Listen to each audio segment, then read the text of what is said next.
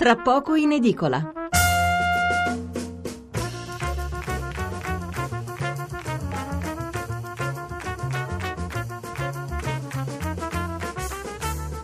Mezzanotte ventiquattro minuti e quindici secondi. Allora, di che cosa parleremo? Intanto è giovedì ventidue febbraio, da mezz'ora circa. Adesso incominceremo con la lettura dei titoli dedicati alla politica e poi affronteremo il prossimo approfondimento, che è quello di quanto sta succedendo, quindi parleremo di politica estera, di quanto sta succedendo in Siria, dove c'è il rischio di un conflitto diretto tra la Turchia e la Siria di Assad. Allora, Eh, la politica, sì, possiamo dire che, chiedo scusa, i titoli vertono su due argomenti, eh, due grossi argomenti, eh, diciamo, separabili in qualche modo. Allora, ci sono i titoli strettamente politici, quindi i soliti rimpalli di accuse tra i vari partiti, le indiscrezioni sulle alleanze, eccetera, eccetera, e poi invece ci sono i fatti di cronaca, eh, di, eh, delle violenze che stanno così eh, colpendo questa campagna elettorale, la stanno rovinando in qualche modo, e di questo danno conto quasi tutti i giornali, che addirittura ci aprono con questa notizia. Allora, intanto, va bene, così per stemperare un po' il, il clima, vi leggo eh, la bella battuta eh, di eh, Giuseppe da Varese a proposito del messaggio che abbiamo letto precedentemente. Sono un ex portiere d'albergo e potrei risolvere i problemi di cuore della signorina genovese rilasciando regolare e magica fattura d'amore. Quindi la signora non si deve preoccupare, chi lo sa, magari li mettiamo in contatto e chissà che non nasca un amore. Allora, mh, torniamo invece agli argomenti più drammatici, le notizie che arrivano dalla Sicilia e anche da altre regioni. Corriere della Sera, violenza politica in vista del voto, ora giù i toni. La Repubblica, violenze sul voto, allarme piazze.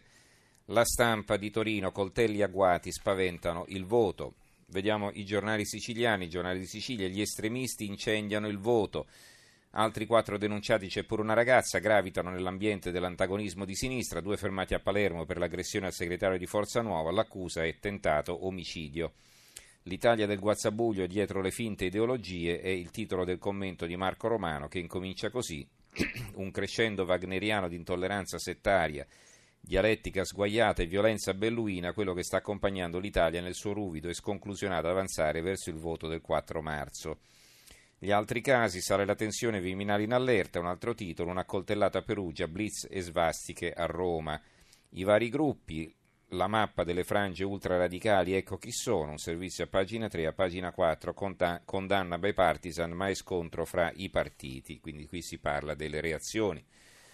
La Sicilia, in manette due antagonisti e sabato arriva Fiore, che è il capo di Forza Nuova, il pestaggio del leader di Forza Nuova Ursino a Palermo, e poi due interviste, una a Trantino, visto da destra, chiamarli fascisti è pericoloso, tornacontismo, e un'altra invece a Iannitti, da destra solo odio, la risposta è impegno sociale, questo invece era visto da sinistra. Eh, il Corriere dell'Umbria apre così, botte da Orbi fra estremisti, Perugia, rissa fra militanti di Casa Pound e di Potere al Popolo, che alla peggio, due feriti.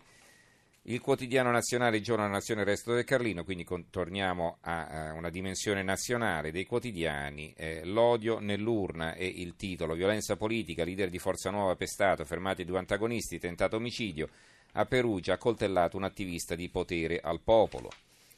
Il Messaggero apre così, picco di violenze, tensione sul voto, l'Avvenire, nostalgie criminali, pestaggi e ferimenti, campagna elettorale in fetta, due arresti per l'aggressione a Palermo, ferito un attacchino a Perugia, mentre restano troppo accesi i toni del confronto politico. Violenta pazzia è il titolo del fondo di Danilo Paolini. Fascisti, comunisti, neri, rossi, le botte, le coltellate per la strada, una svastica tracciata sulla memoria viva di martiri della democrazia insieme all'insulto verso chi difende la sicurezza di tutti. Un tentativo di blitz negli studi televisivi di un talk show politico, ed è solo un elenco incompleto. L'elenco di ieri, no, no, fermatevi subito prima che sia davvero troppo tardi, anche se quanto si è visto finora è già troppo. Qualche giorno fa parlavamo del clima di odio che attanaglia il paese, aggravato da una campagna elettorale acida, cattiva e troppo spesso priva di contenuti propositivi, se si eccettuano certe sparate alle quali non sembrano credere nemmeno i rispettivi autori. Ebbene, siamo stati purtroppo profeti facili facili, l'aria che si respira è fetida, si avverte distintamente l'odore del sangue e del fango. Il Fatto Quotidiano, qui non è l'apertura, loro aprono con la politica, ma lo vedremo più tardi. Eh, violenze ieri rosse e ora nere, ferito un attivista di Potere al Popolo.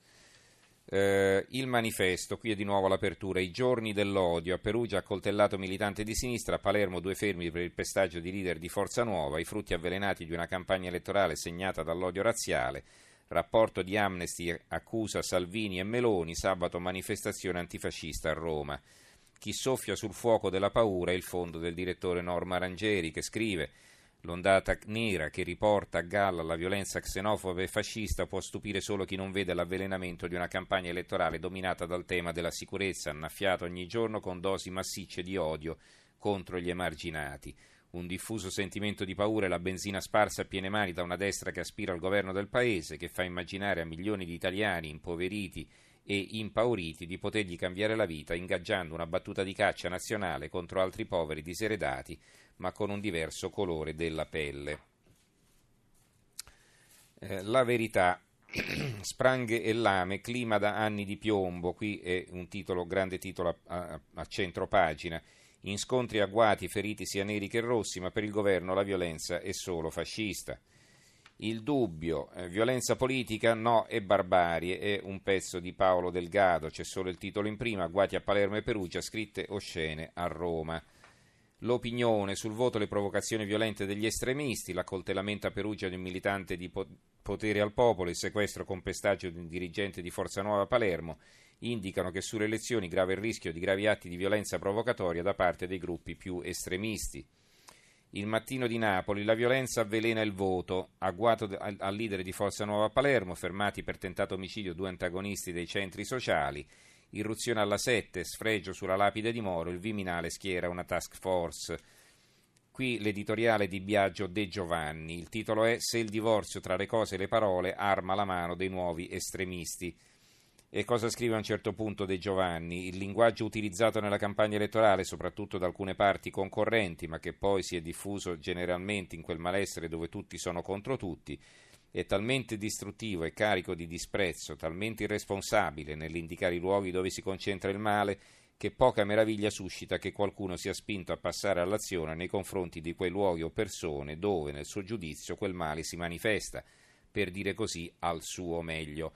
Nella confusione generale tornano pure i fantasmi di una storia esaurita che appartiene irrimediabilmente al passato, e qui devo dire che sarei assai prudente nel richiamare come oscura minaccia fatti tragici che appartengono a quel passato, oggetti ormai di liberatorio giudizio storiografico.